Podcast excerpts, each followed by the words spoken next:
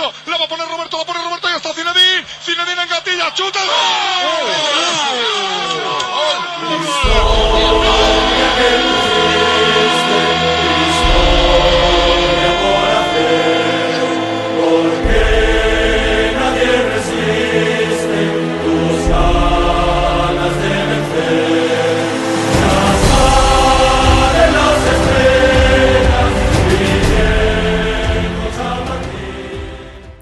Vous écoutez Esprit Madridista, très heureux de vous retrouver pour cette nouvelle saison 2021-2022 qui va commencer pour le Real Madrid, pour nos merengues.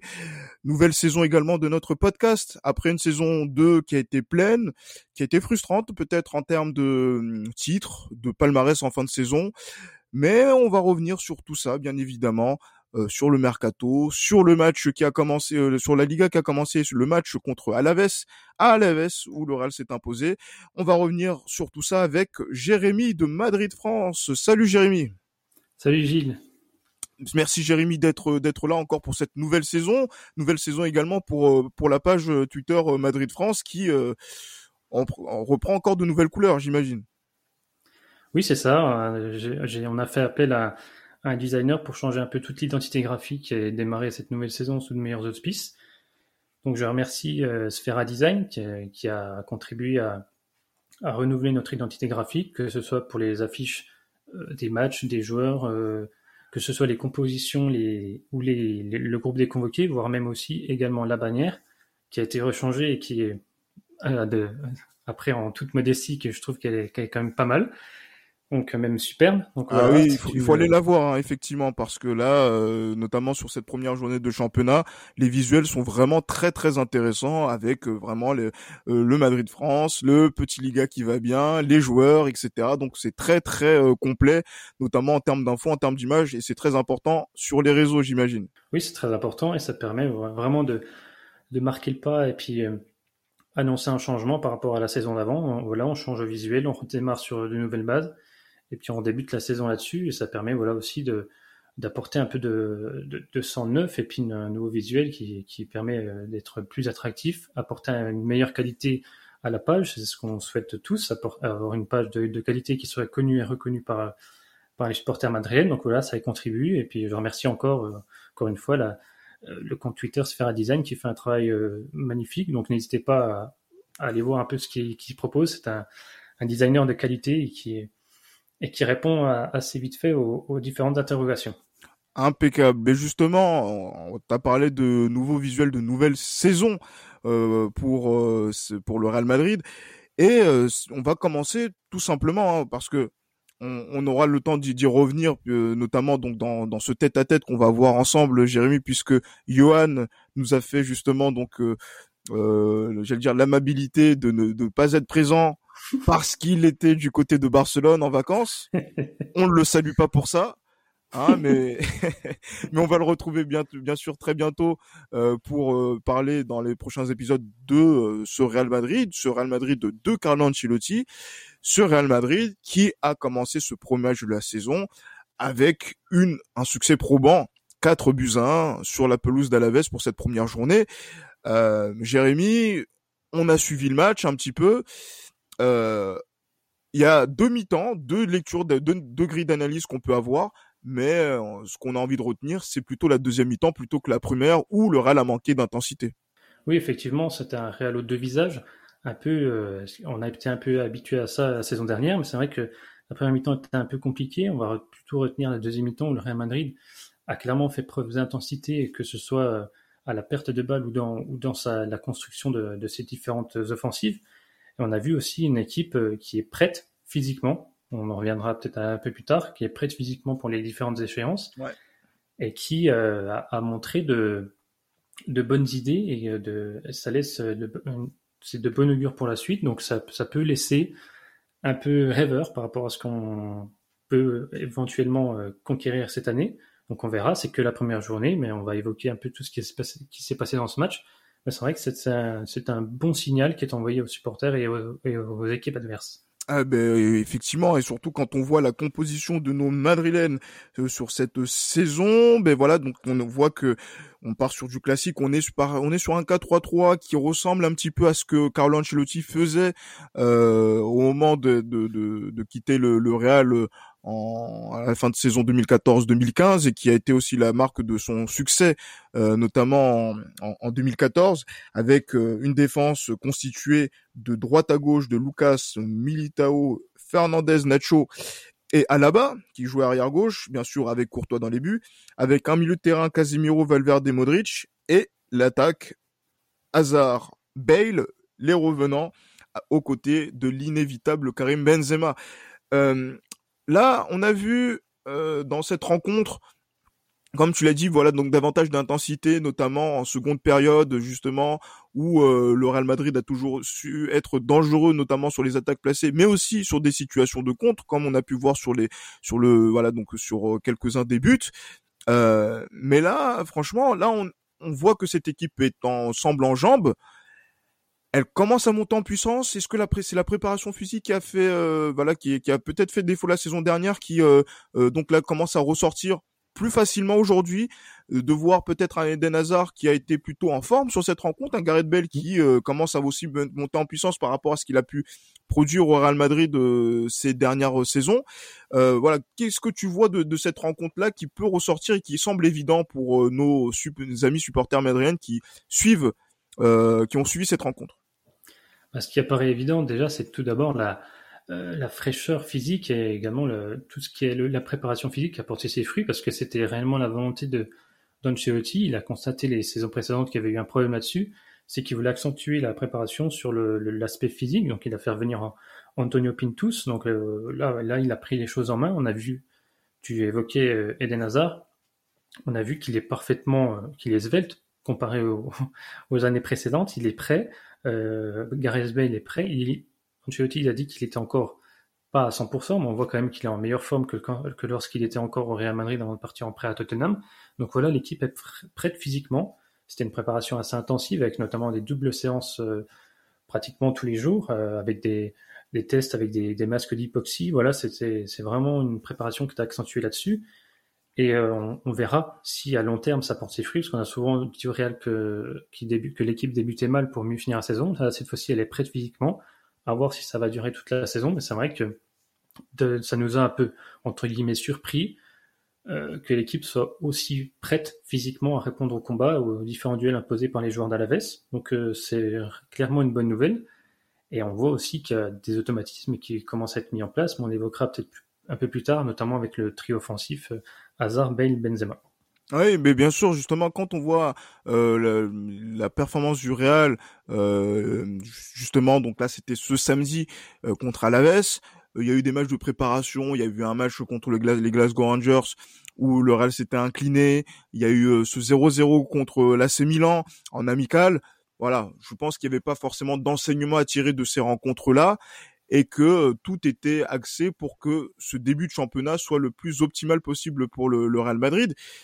Et comme le disait Carlo Ancelotti, le meilleur reste à venir, notamment, on est à la recherche de notre meilleur niveau. Donc, c'est-à-dire qu'il y a encore de la marge par rapport à ça, et ça peut être l'éclaircie de cette saison, de voir déjà de la qualité, notamment dans le 11, et aussi parmi la recrue. J'ai envie qu'on parle un petit peu de David Alaba, Jérémy. David Alaba qui s'est montré donc très à l'aise, notamment au poste de latéral gauche, qui fait partie de ses postes de prédilection. Il peut jouer à n'importe quel poste. On avait parlé de lui en tant que milieu, on a parlé aussi de lui en tant que défenseur central. Là, il est latéral et il a montré pas mal de bonnes choses, hein, et il a été assez incisif sur son côté.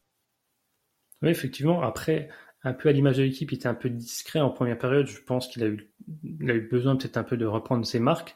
Mais une fois la deuxième mi-temps, comme le reste de l'équipe, il est monté en puissance jusqu'à parvenir à cette passe décisive pour Vinicius en fin de match.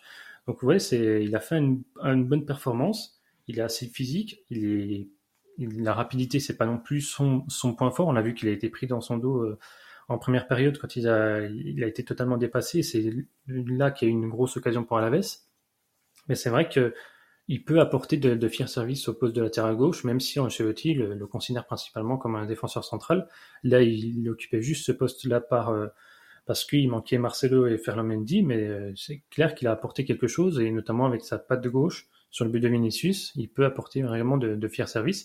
Je sais pas ce que tu en as pensé, toi, Gilles, si toi aussi tu as vu une différence entre la première et la seconde période en termes de niveau d'Alaba, mais moi, c'est ce que j'ai constaté. Oui, clairement, mais justement, on a vu qu'il y avait cette différence de niveau à chaque ligne, et notamment par rapport à David Alaba qui semblait chercher ses marques à l'image du Real sur la première période. Et là, on se disait on a retrouvé encore l'équipe de Zidane. Là, on l'avait laissé. Notamment pour ceux qui étaient les plus virulents, je pense à Johan qui n'aura pas mâché ses mots, notamment sur ce type de prestation-là. Et après, cette seconde période a permis de dérouler pas mal de choses, notamment en termes d'automatisme, que ce soit au milieu de terrain, sur les phases de coups de pied arrêtés où le Real était présent. Karim Benzema également, qui est inévitable après un Euro qui a été incroyable de sa part, malgré l'élimination prématurée de la France en huitième de finale. On a senti vraiment qu'il était encore en jambes, qu'il est plus que jamais le leader du Real Madrid. Il a été capitaine hier, donc pour commencer la saison. Il est le vice-capitaine puisque aux côtés de Marcelo, mais comme Marcelo était absent, c'est lui qui a pris le brassard. Il a assumé ses responsabilités et on voit que cette équipe du Real Madrid, il y a des choses qui sont intéressantes parce que là, tu as parlé de Alaba qui fait une passe décisive pour Vinicius qui marque de la tête. Comme quoi, tout peut arriver justement au Real Madrid, et aussi par rapport à Vinicius qui n'a pas commencé titulaire, qui vient en sortie de banc, et cette sortie de banc, semble, j'allais dire, assez intéressante quand même, parce qu'il y a des joueurs comme ça qui dans cette équipe ont les qualités pour pouvoir briller au Real Madrid, mais par intermittence, et je pense que Vinicius en fait partie. Je sais pas ce que t'en penses pour Rodrigo, pour Vinicius, pour aussi des joueurs aussi comme Jovic qui sont en quête de minutes de temps de jeu. Je pense que ces mecs-là peuvent arriver, s'ils comprennent leur rôle dans le Real d'Ancelotti, à faire en sorte d'être performants en sortie de banc, comme on a pu voir sur des saisons précédentes, et ce qui nous a fait aussi défaut la saison passée. Après, ce qui a fait défaut la saison passée, c'est qu'il manquait des réels titulaires à leur poste au niveau des deux ailes. Donc là, c'est que Benzema est réellement entouré de Hazard et de Bale qui sont en pleine forme. On va espérer que ça reste comme ça tout le long de la saison, mais là, il est réellement entouré par des joueurs qui sont titulaires à leur poste et qui maîtrisent leur poste et les différentes qui arrivent à gérer un match avec ses temps forts et ses temps faibles, et qui font la différence sur leur côté. Donc là, Benzema est réellement entouré, il est plus trop seul en attaque. Il y a différents dangers qui se mettent, qui pointent le bout de leur nez avec Hazard et Bale, mais effectivement, Vinicius et Rodrigo, je l'avais dit la saison dernière, pour moi, c'est pas des titulaires. L'année dernière, c'était des titulaires par défaut, parce qu'il y avait Asensio qui était pas en pleine forme et Hazard qui était souvent blessé. Pour moi, c'est des joueurs qui sont encore jeunes, qui devaient soit être prêtés ou soit entrer en cours de match afin de dynamiter les défenses. C'est ce qui s'est passé contre Alavés. Vinicius est rentré et il a tout de suite fait la différence. Après, il y a certes Ancelotti qui a fait un travail, comme il l'a évoqué en conférence de presse, il lui a appris à être plus efficace et ne plus avoir trop de touches de balle dans la surface. Donc il va peut-être devenir un peu plus, entre guillemets, létal. Après, c'est pas non plus une invention pure, mais dans ses actions, il va peut-être arriver à les concrétiser davantage.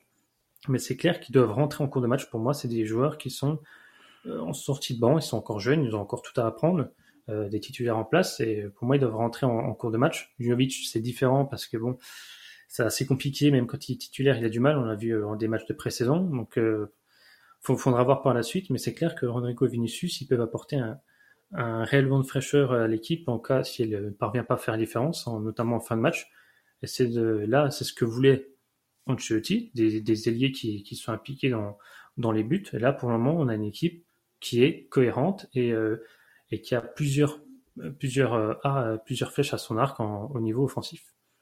C'est toujours quelque chose d'intéressant à suivre, notamment du côté du Real.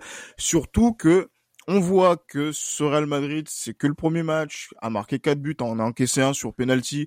Voilà, donc il y a une erreur individuelle qui a été effectuée par notre gardien à ce niveau-là, mais bon, rien de bien méchant à ce moment de la rencontre puisqu'on avait le contrôle de la partie. On a de la marge, mais on voit également qu'on a de la marge notamment par rapport aussi aux blessures, parce que dans cette rencontre, il y avait encore des joueurs qui étaient indisponibles. Dani Carvajal, Dani Ceballos qui s'est blessé aux Jeux Olympiques, qui est assez grave. Donc du coup, là, ça va être un petit peu inquiétant même pour la suite de sa saison et de sa carrière. Mariano blessé, Toni Kroos qui était absent, donc du coup donc là c'était Federico Valverde qui a pris on va dire sa place numériquement par rapport à aux dispositions de la saison passée au milieu de terrain, Marcelo et Ferland Mendy. Donc du coup, on se dit que ce Real pourra se renforcer à gauche, au milieu de terrain, qui peut aussi se renforcer donc en attaque. On voit qu'il y a des alternatives crédibles qui peuvent ressortir, mais pourtant quand on voit notre défense qui a tenu le choc, notamment Nacho et Militao. Là, on aura, on va dire, un souci peut-être donc en termes de profondeur de banc, puisque Ramos est parti donc au Paris Saint-Germain. On a consacré un épisode pour saluer ses 16 ans de madridisme. Varane vient de signer officiellement à Manchester United ce week-end. Donc c'est-à-dire que notre défense titulaire lors des dernières victoires en Ligue des Champions est parti, et pourtant ce sont donc les deux titulaires on va dire de la saison dernière par défaut qui maintenant sont des titulaires à part entière, mais derrière on n'a pas d'alternative crédible. Donc là, est-ce que c'est un point d'inquiétude sur par rapport au reste de la saison, ou on peut voir venir par rapport à ce qui va se passer? Pour moi, j'ai peut-être être un peu dur, mais pour moi il y a une réelle inquiétude, parce que certes, Sergio Ramos et Varane ont été un peu blessés la saison dernière, ont eu des difficultés. C'est notamment Sergio Ramos cette dernière saison, mais c'est quand même deux titulaires indiscutables qui sont partis, qui ont quitté les clubs. Et numériquement, on va dire qu'il n'y en a qu'un seul qui est venu compenser ce départ, c'est Alaba. Il y a Valero qui est revenu, mais il était prêté. Donc là, réellement, si on se concentre sur la défense centrale, ça fait Nacho, Militao, Alaba et Valero. Pour moi, c'est un peu léger, même si il n'a pas mal qu'en sens Militao, mais pour moi, il a fait que 6 mois la saison dernière. Donc après, il faut voir sur le long terme. C'est la saison un peu de la confirmation. Donc on va voir, c'est toujours la plus difficile. On va voir comment ça se passe. Là, contre Alavés, il a eu un gros trou d'air après sa mauvaise relance à Thibaut Courtois qui a provoqué le penalty. Il a eu quelques difficultés à remettre la tête à l'endroit durant le match. Donc pour moi, c'est la réelle interrogation. Ce sera, là, Alaba était sur le côté gauche. Ce sera une défense Nacho Alaba. Défense centrale, il faudra voir sur le long terme si Real Madrid a perdu au change par rapport au départ de Ramos et de Varane. Mais pour moi, c'est plus là qu'il y a de l'inquiétude. Au niveau des latéraux, pour moi, c'est réglé, même si faut voir si Carvajal va éviter de se rebléter. C'est un problème qu'il a régulièrement ces dernières années, donc faut voir. Pour moi, c'est plus l'inquiétude, et plus au poste de défenseur central. Après, peut-être qu'ils me donneront tort au fur et à mesure de la saison, mais pour moi, c'est plus inquiétude. Je sais pas si toi, t'es du même avis, même si tu es plus sur Nacho Militao. Pour toi, ils t'ont un peu confirmé les attentes que tu avais un peu par rapport à eux, mais j'aimerais bien avoir ton avis sur cette défense centrale du Real Madrid. Mais sur cette défense centrale, moi, je suis persuadé que cette défense centrale, si on lui avait fait confiance la saison passée, le Real pouvait accrocher, un titre, peut-être de champion, on ne sait pas, mais surtout une finale de Ligue des Champions. Parce que j'ai encore en travers de la gorge le comportement de nos défenseurs centraux lors de la demi-finale contre Chelsea à l'aller et au retour, notamment Ramos et Varane qui étaient hors de forme ou sinon hors de niveau pour pouvoir disputer cette rencontre-là, alors qu'on est parvenu à ce niveau de la compétition grâce à Nacho Fernandez et Eder Militao, notamment défenseurs centrales qui ont eu des prestations très solides contre Bergame et surtout contre Liverpool, où ils ont été très solides, et aussi lors des Classicos où on a pu faire illusion, et notamment dans la course au titre. Mais là aujourd'hui, ils sont titulaires, mais on avait pointé des choses, notamment en termes du mercato, et il n'y a pas eu de renfort à ce niveau-là. On veut peut-être faire confiance à Jesús Valero, on veut faire peut-être confiance également à d'autres joueurs, peut-être Schust également, mais qui notamment donc du côté du Cassia, mais qui est parti, il me semble, en prêt, hein, tout à fait, du côté de Cadiz, c'est ça? Oui, c'est ça. Mais moi je suis un petit peu dubitatif par rapport à cette situation-là, parce que tu l'as dit, sur les latéraux, les postes sont doublés voire triplés, notamment sur le côté gauche et également sur le côté droit, Vasquez, Carvajal, Odriozola sont encore là. Donc c'est-à-dire que là, c'est vraiment la défense centrale qui va poser question. Est-ce qu'ils vont pouvoir tenir le rythme toute la saison? Est-ce qu'il faudra se renforcer? Et justement, moi, ça me permet de bifurquer sur un point, parce que on voit que le Real Madrid est en mesure de commencer la saison avec de nouvelles idées, avec une nouvelle fraîcheur, notamment grâce à Carlo Ancelotti. Mais le Real Madrid ne s'est pas montré très offensif sur le marché des transferts. Et comme vous avez vu, et comme tu le sais, je pense, Jérémy, qu'en Europe, il s'est passé des choses incroyables, que ce soit en Angleterre et surtout en France, avec l'arrivée de Lionel Messi au Paris Saint-Germain. Le Real Madrid est-il en train de voir passer maintenant le cœur de la vedette de l'Espagne en France maintenant aujourd'hui, et est-ce qu'on est en mesure de réagir par rapport à ça, notamment en défense centrale et aussi en attaque? Ça, ce sera l'autre question que je poserai tout à l'heure. En ce qui concerne le mercato, la seule et unique priorité actuelle, c'est Kylian Mbappé. C'est réellement, et si c'est pas possible de le faire venir, le Real Madrid ne recrutera pas d'autres joueurs. C'est ce qui ressort des dernières informations. Donc c'est vraiment le seul et unique renfort, c'est Kylian Mbappé. Le Real Madrid et notamment les dirigeants font confiance à Ancelotti et notamment à la défense centrale avec Alaba et Valero et notamment Nacho et Militao. Donc la seule possibilité pour le Real Madrid, c'est d'aller sur Mbappé. Ils ont, semble-t-il, la finance pour le faire. Mais après, voilà, c'est sûr que si on regarde les autres clubs qui dépensent à tort à travers pour recruter des joueurs un peu avec des sommes folles, voire avec des salaires proposés assez énormes, c'est vrai qu'on peut se poser la question pourquoi le Real Madrid n'est pas actif sur le mercato. Le Real Madrid ne sans doute pas vivre au-dessus de ses finances, et on saura de toute façon à moyen à long terme qui a eu la meilleure stratégie. Après, on peut remettre en question les clubs états, mais c'est clair que si le Real Madrid s'en sort mieux dans quelques années, parce que voilà, il a fait, on va dire, profil bas, il n'a pas trop dépensé pendant le mercato. On verra si c'était une bonne idée ou pas, mais c'est vraiment à moyen long terme qu'on verra quelle stratégie était la mieux adaptée. On va dire que Real Madrid se prépare plus pour l'été 2022. Il y a différentes rumeurs qui sont sorties, mais c'est clair que là, si en gros c'est Mbappé ou rien cet été, à voir si c'est une bonne idée ou pas. Après, moi j'ai envie de te dire que là, dans ce qu'il y a comme effectif Hazard, Bale, Benzema pour le moment, en termes de tri offensif, c'est correct. Ça peut, on va voir si ça fonctionne tout au long de la saison. Mais si tu veux venir Mbappé, tu rechanges tout ça. Tu vois, ça faudra tout retrouver une nouvelle organisation tactique. Faut voir si, pour moi, ce serait un peu dommage là si on pouvait l'avoir gratuitement l'été prochain, de tout chambouler, parce que par rapport à ce que l'a montré l'équipe pendant du premier match, ça envoie un bon message. Pour moi, peut-être il n'y a peut-être pas forcément priorité à se renforcer ou à dépenser une somme faramineuse cet été. C'est que mon avis, je sais pas si tu partages, ouais, Gilles, mais pour moi, c'est pas une réelle priorité. Mais parce qu'en fait, voilà, on voit que ce Real Madrid, maintenant, depuis 2 saisons, se serre la ceinture, comme la plupart des clubs européens à cause du contexte sanitaire, qu'on connaît, mais là, on voit notamment que, voilà, donc, d'autres équipes, voilà, Paris Saint-Germain, Manchester City, pour ne pas les citer, mais voilà, se permettent justement donc d'ouvrir les vannes au niveau de la masse salariale, chose qu'au Real Madrid on a l'habitude de serrer la vis de façon très rigoureuse ces dernières années. C'est ce qui a amené le départ de Ramos et de Varane, entre autres, qui demandaient voilà, donc des émoluments qui étaient, on va dire, pas forcément conformes à la politique économique voulue et salariale voulue par Florentino Pérez.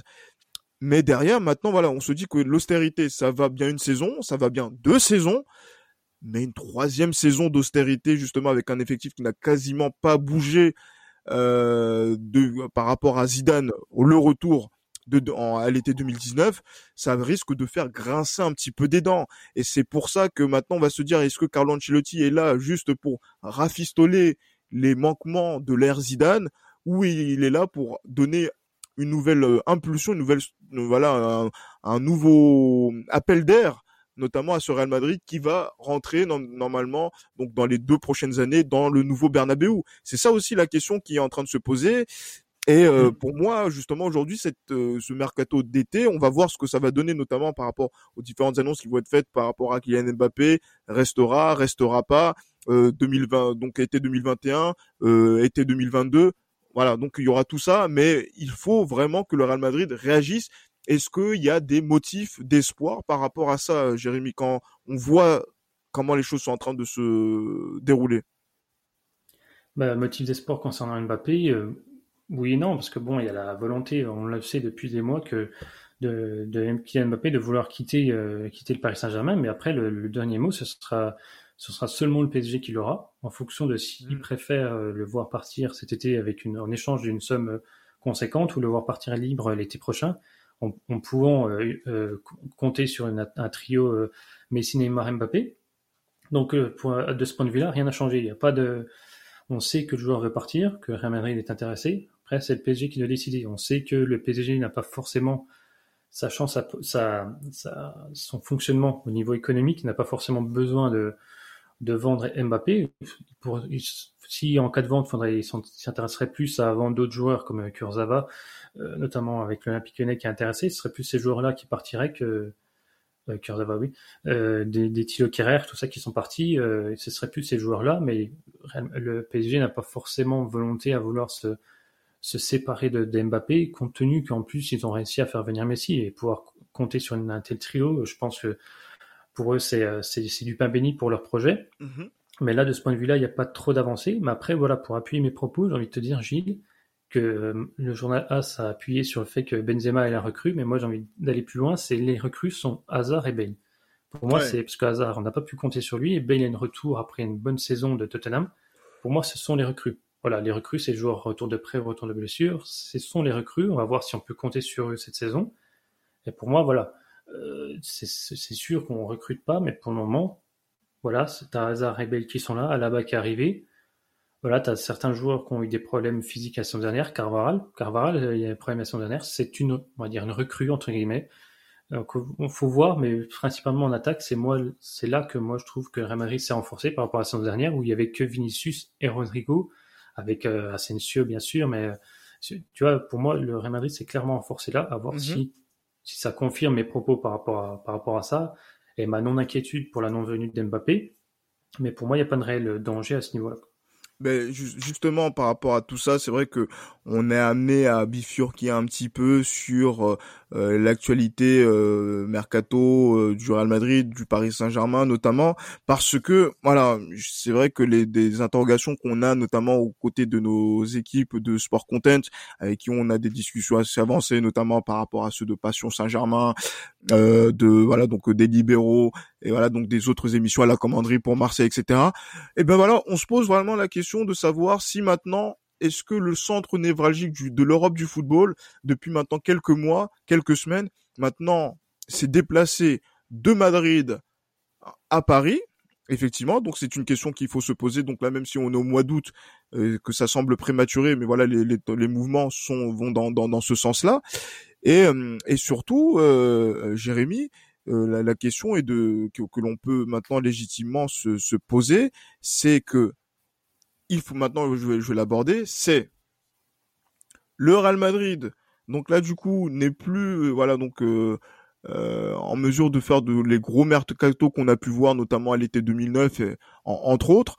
N'est pas forcément en mesure aussi de s'aligner sur des salaires à la hauteur du Paris Saint-Germain. Le Real Madrid recule-t-il sur la scène hiérarchique européenne? Et en plus de ça, par rapport à cette histoire notamment qui oppose le Real Madrid à la Liga et notamment à Javier Tebas, est-ce qu'il y a d'autres conséquences qui peuvent rentrer en ligne de compte et qui peuvent faire basculer l'avenir du Real Madrid dans un futur proche? Après, moi j'ai envie de te dire que ce qui se passe avec le Real Madrid concerne tous les clubs historiques. En fait, le centre névralgique du football s'est déplacé vers les nouveaux riches qu'on appelle les clubs États que sont Chelsea, PSG et Manchester City. Chelsea, c'est plus par rapport à un oligarque, donc c'est différent, mais le football s'est déplacé vers ces clubs-là. On le voit là encore mieux que les autres années, c'est-à-dire que les clubs historiques ne dépensent pas par rapport à la conséquence de la pandémie de Covid sur l'aspect financier des clubs, alors que les clubs historiques et les clubs d'État dépensent sans compter, sans aucun problème. Donc après, on va pas parler par rapport au fair play financier, tout ça, mais c'est là qu'on voit que les clubs historiques commencent à être un peu inquiets. C'est ce qui a poussé Florentino à mettre en place son projet de la Super League. Et c'est ce qui a poussé également avec Tebas à vendre 10% du capital de la Liga au fonds CVC, avec les conséquences que ça induira sur le moyen long terme. Mais c'est vrai qu'on voit que certains clubs historiques commencent peut-être à s'inquiéter sur le fait qu'ils ne peuvent plus forcément suivre ce qui se passe, enfin suivre l'entrain mis en place par les clubs États et les nouveaux riches. Donc pour moi, oui, le Real Madrid s'inquiète, et c'est pour ça que ces dernières années, le Real Madrid s'intéresse plus à des joueurs qui leur reste une, voire des joueurs libres, enfin une année de contrat, voire des joueurs libres, parce que financièrement, ça commence un peu à coincer. Il y a aussi même si c'est pas comptabilisé dans les dépenses courantes, il y a quand même le stade qui a financé, notamment à rembourser avec l'emprunt. Mmh. Même si le fonctionnement du stade permettra justement de rembourser facilement cet emprunt, mais il y a différentes conséquences à prendre en compte. Et je pense que oui, les clubs historiques, et notamment le Real Madrid, principalement le Real Madrid, se retrouve un peu perdu par rapport à cette nouvelle stratégie sur le marché des transferts, et qui fait que même en proposant, là on parlait d'Mbappé, même en proposant Mbappé 150 millions d'euros, le PSG n'est pas forcément vendeur. Donc ça veut dire qu'en fait, l'aspect financier ne préoccupe pas ces clubs-là parce qu'ils sont dans une autre dimension. Ils sont passés à un niveau supérieur et les clubs historiques sont un peu restés sur le bas-côté. Et c'est pour ça qu'ils voulaient faire un peu cette Super League pour pouvoir rattraper un peu le coup. Mais c'est clair que là, ça démontre une nouvelle politique économique et sportive sur le mercato. Et je pense que ça va s'accentuer lors des prochaines années. Et justement, hein, excusez-moi d'envoyer une crotte de nez à nos amis barcelonais, mais c'est aussi la conséquence également de la gestion calamiteuse, pour ne pas dire catastrophique, de la part du FC Barcelone, qui a emmené justement ce changement de paradigme dans le football européen. Parce que voilà, mettons-nous d'accord, puisque si Lionel Messi avait voulu prolonger notamment donc au FC Barcelone dans les conditions qui étaient prévues, il n'y aurait pas eu ce genre de discussion-là. On serait encore dans la guéguerre Real-Barça. Là, on n'y est plus parce que on sent que l'avenir, ne se joue plus en Espagne, mais se joue ailleurs en Europe.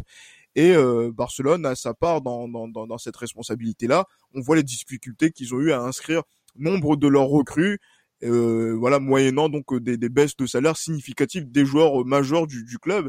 C'est montrer aussi donc les limites d'un système auquel des clubs ont cru croire qu'il fallait vivre au-dessus de leurs moyens pour justement continuer à exister sur la scène européenne, alors que d'autres clubs comme le Real Madrid, à notre grande dame, on peut le dire peut-être, ou peut-être à notre grand bonheur, se sont serrés la ceinture pour pouvoir se permettre cette année ou même l'année prochaine de pouvoir être offensif, puisque il y a un fonctionnement de club qui fait que même d'organisations sportives, où quand vous vous serrez la ceinture, une fois qu'il y aura la reprise économique et les revenus qui vont revenir, vous pouvez repartir à l'offensive. Et ça, effectivement, c'est quelque chose qui est très important. Et c'est pour ça aussi que c'est important également donc de parler justement de cette histoire de CVC. Je sais pas, c'est quoi ton analyse dessus, CVC Liga? Le Real Madrid a-t-il raison de porter plainte contre la Liga? Le Real Madrid a-t-il raison peut-être d'étudier comme il y a eu rumeur folle, notamment dans la presse catalane, on se refait pas, donc pour partir en première ligue, peut-être même en Bundesliga, pour partir peut-être dans une autre ligue. C'est le grand bordel justement cette histoire-là qui est en train de chambouler un petit peu l'Espagne, alors que c'est des revenus financiers qui sont assez importants, qui sont en jeu. Bah après, moi, je vais donner mon avis par rapport à cet accord CVC. Pour moi, c'est une vision court-termiste pour les clubs, parce qu'en fait, en signant cet accord avec CVC, ça permet une rentrée d'argent. Bon, le Real Madrid devait toucher 261 millions d'euros sur cette rentrée d'argent du CVC. Donc c'est une vision en fait court-termiste, parce que tu reçois beaucoup d'argent là, mais après sur les 50 prochaines années, 10%, enfin à peu près 11% de la part des Ténor TV sont reversés au fonds d'investissement CVC. Donc c'est une perte quand même colossale pour certains clubs. Et je pense qu'il y en a qui se sont laissés peut-être avoir par cet apport financier sur le court terme, parce que ça permettra le fonctionnement sur les 2 milliards investis par le CVC, c'est-à-dire 70% pour financer les infrastructures, 15% pour les salaires et les recrues, et puis 15% pour l'équilibrer les dettes. Donc c'est vraiment C'est vraiment pour une vision court-termiste qui permet un peu de soulager ces clubs compte tenu de la situation financière engendrée par la pandémie de Covid. Donc je pense qu'ils ont répondu un peu trop vite. Tebas s'est infiltré là-dedans et c'est aussi un conflit sous-jacent avec notamment Florentino Pérez par rapport à la Super League, parce que Florentino Pérez avait dit la Super League va sauver le football, notamment le football espagnol, mais Tebas pour lui c'est l'accord avec CVC qui va sauver le football espagnol. Donc il y a cette dualité entre les deux, c'est ce qui fait aussi que Florentino Pérez s'oppose à Tebas, avec le soutien également de la fédération espagnole de football, qui estime, à juste titre, que c'est un accord un peu illégal, parce que ça engage les clubs sur 50 ans, et notamment, c'est pas équitable, de sorte que les clubs qui seront promus, qui n'ont pas signé cet accord-là, vont se voir retirer 11% de leur part de droit TV, alors qu'ils n'auront pas reçu de somme au début par rapport à l'accord, donc eux ils vont perdre énormément d'argent. Et là, je pense que la Liga, il s'en fiche un peu, il a vu les 2 milliards investis par le fonds d'investissement CVC, il s'est dit je vais sauver les clubs, mais pour moi après ça rentre un peu dans sa stratégie un peu bizarre de développer la Liga. Il en a fait une société commerciale là pour pouvoir permettre au fonds d'investissement de rentrer, et il veut également faire des matchs, on le sait, de Liga aux États-Unis. Voilà, c'est dans cette dynamique là, c'est toujours une opposition Real Liga. À voir si ça se retranscrit pas sur le terrain. On l'a vu un peu la saison dernière avec la Super League, c'était un peu limite. Mais bon, pour moi, c'est ça. Pour moi, c'est pas un bon accord. Je sais pas ce que t'en penses, toi, Gilles, par rapport à ça. Mais franchement, en termes d'accord, je pense que, vu des circonstances, quand on négocie des droits télévisés, on les négocie sur une période de 3 années. Comme on le voit, que ce soit en France, 3, 4 ou 5 années. On le voit en France, on le voit en Angleterre, on le voit en Espagne, on le voit en Italie, on le voit en Allemagne. Voilà, on le voit un petit peu partout dans le monde du sport. Là, rentrer dans un accord où les droits télévisés, quelle que soit justement donc l'évolution dans 3, 6, 10, 20, 25, 50 ans, donc il y aura un pourcentage qui sera pris dessus, et il n'y aura pas de rétribution directe justement au club en fonction des accords qui vont être passés, parce que rien ne dit que la Liga va passer en termes de droits télévisés je crois aux environs de je sais pas si on se rapproche de 2 milliards actuellement à peut-être 10 milliards dans 10 ans et peut-être plus dans 50 ans, comme ça peut être aussi l'inverse. Donc c'est purement spéculatif ce qui est en train de se passer. Et surtout, voilà quoi. Donc faire en sorte de se voir ponctionner sur 50 ans. 50 ans, il faut se dire que on ne sait pas si dans 50 ans certains clubs seront toujours des clubs professionnels. C'est quand même quelque chose qui dépasse l'entendement. Après, il faut rentrer juridiquement dans le contrat pour voir quelles sont les clauses qui sont dans cet accord, pour savoir comment ça se passe pour les promus, comment ça se passe pour les gens qui les relégués également, pour savoir s'il y a une certaine équité sportive par rapport aussi par rapport à ça, et aussi une équité économique par rapport à ce que qui génère les revenus par rapport aux autres. Voilà, ça ne sent pas bon. J'ai l'impression qu'on est toujours dans une guerre ouverte, dans la continuité de ce qui s'est passé sur la Super League, mais que les conséquences pourraient être vraiment beaucoup plus graves que on ne pourrait le penser dans les prochains mois, dans les prochaines années, parce que moi, connaissant Florentino Pérez, qui est capable d'évoquer la participation du Real Madrid, du FC Barcelone en NBA, étant donné leur niveau, voilà, donc leur niveau par rapport à l'Europe, selon lui. Voilà, ils peuvent légitimement penser à la NBA. Quelqu'un comme ça qui a aussi vu, qui a parlé de la Super League, dont on voit maintenant l'utilité après cet été fou, est capable de se dire aujourd'hui, ben voilà, j'ai envie de quitter le championnat. Et comme maintenant le PSG est une force économique impressionnante, eh ben pourquoi pas aller en Ligue 1. Je sais pas, on peut aller dans ce type de travers là. On n'y est pas encore, mais on a l'impression que dans l'esprit madridista, on a annoncé pas mal de choses. On avait annoncé que voilà, Yann avait souhaité le départ de Zidane à la fin de la saison. Il l'a obtenu. Qu'est-ce qui avait été annoncé? Le départ de Ramos en fin de saison, dès le mois d'octobre, a été évoqué. Il a été rendu public justement donc en fin de saison. Et ben là, on est encore dans les mêmes considérations. Est-ce que le Real Madrid sera toujours officiellement en Liga de façon durable ? je pose la question sur le premier podcast. J'espère que voilà, on va dire que ouais, c'est des conneries qui ont été dites, mais attention. Là, on est même si c'est une rumeur qui a été démentie officiellement par le Real Madrid, il faut vraiment se pencher là-dessus et faire attention à ce qui va se passer, parce que sinon, c'est aussi notre vision de notre club qui peut changer définitivement par rapport à ce que nous on a connu, Jérémy. Hein. Oui, effectivement. Après, bon, pour moi, c'est un peu le fait de quitter la Liga pour première ligne, les rumeurs comme ça, c'est un peu de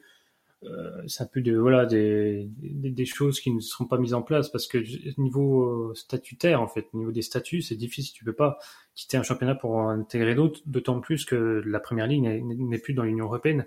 Tu vois, pour moi, c'est des trucs qui ne seront pas mis en place, mais c'est des petites menaces qui, peut-être, un jour, vont être mises en action et vont se concrétiser par des différents accords. Mais c'est clair que oui, en fait, c'est cette guéguerre un peu, parce qu'en sous-jacente entre le Florentino Pérez et Tebas, va peut-être entraîner le football espagnol sur le déclin. On ne sait pas, parce que là, cet accord-là, c'est un peu, Tebas a un peu cédé aussi reine de l'argent au court terme, sachant qu'en plus, ils devront aussi verser de l'argent au CVC pour rembourser cette entrée d'argent. Enfin, c'est un accord un peu particulier, donc c'est vrai que, puis, d'autant plus qu'on ne sait même pas si CVC va rester derrière cet accord-là, parce qu'on sait qu'il a déjà investi dans la Formule 1 et qu'il n'est pas resté, il est resté, je crois, 6 ans, sans rester financer la Formule 1. Ils ne sont pas restés sur du très long terme. Ouais, voilà. Donc après, est-ce que cet accord-là va se concrétiser? On ne sait pas, d'autant plus qu'ils ont voulu rentrer en Serie A en fin de l'année dernière, et les clubs de Serie A s'y sont opposés, sauf qu'en Liga c'est passé. On verra si c'est une bonne idée ou pas, mais à mon avis, pour moi, c'est plus une mauvaise idée, et le fait d'avoir cédé un peu trop facilement aux sirènes de l'argent, et notamment au fait que la Liga a perdu de la valeur avec le départ de Lionel Messi et d'autres joueurs ces dernières années. Et effectivement, donc tu penses que la Liga a cédé à une partie financière, hein, du football aujourd'hui. Pour ne pas reprendre la formule consacrée par notre ami Karim Benzema. Affaire à suivre, et je pense que on y sera attentif dans l'esprit madridista, parce qu'on aime bien parler du terrain, on aime bien parler de football, mais on est aussi parler de sport business, parce que c'est quelque chose qui est intéressant et qui fait partie de la vie de notre club, et on aura l'occasion de revenir sur ça tout au long de la saison. Là, on arrive déjà à la fin de notre premier épisode, Jérémy. Donc, on a fait un tour d'horizon déjà assez complet, hein, sur l'intersaison, sur les matchs, sur ce qui va se passer par la suite. Il y a un prochain match, je crois, c'est du côté de, ça va être contre Alavés, hein, oui, effectivement, Alavés. Mmh. Donc, dans la communauté de Valence, hein, le match va se jouer dimanche prochain. On sera toujours au rendez-vous pour vous proposer donc encore un épisode d'Esprit Madridista et parler spécifiquement de cette rencontre. Yoann ne sera toujours pas présent, donc Jérémy, j'espère que tu seras encore là pour la semaine prochaine. Je ferai tout pour. Ouais. Effectivement, et on réglera son compte à Yoann à partir du mois de septembre pour retrouver justement donc nos épisodes comme vous avez pu voir sur la deuxième saison, avec de l'actualité, des éditions spéciales, notamment qu'on parle de Super League, et également d'épisodes historiques, puisque voilà, on en a besoin aussi d'histoire dans notre Real Madrid pour parler de tout ça, football féminin, formation. Il y aura pas mal de choses dans cette troisième saison, pardon. Et donc maintenant, d'ici là, portez-vous bien et comme toujours, à la Madrid. À la Madrid.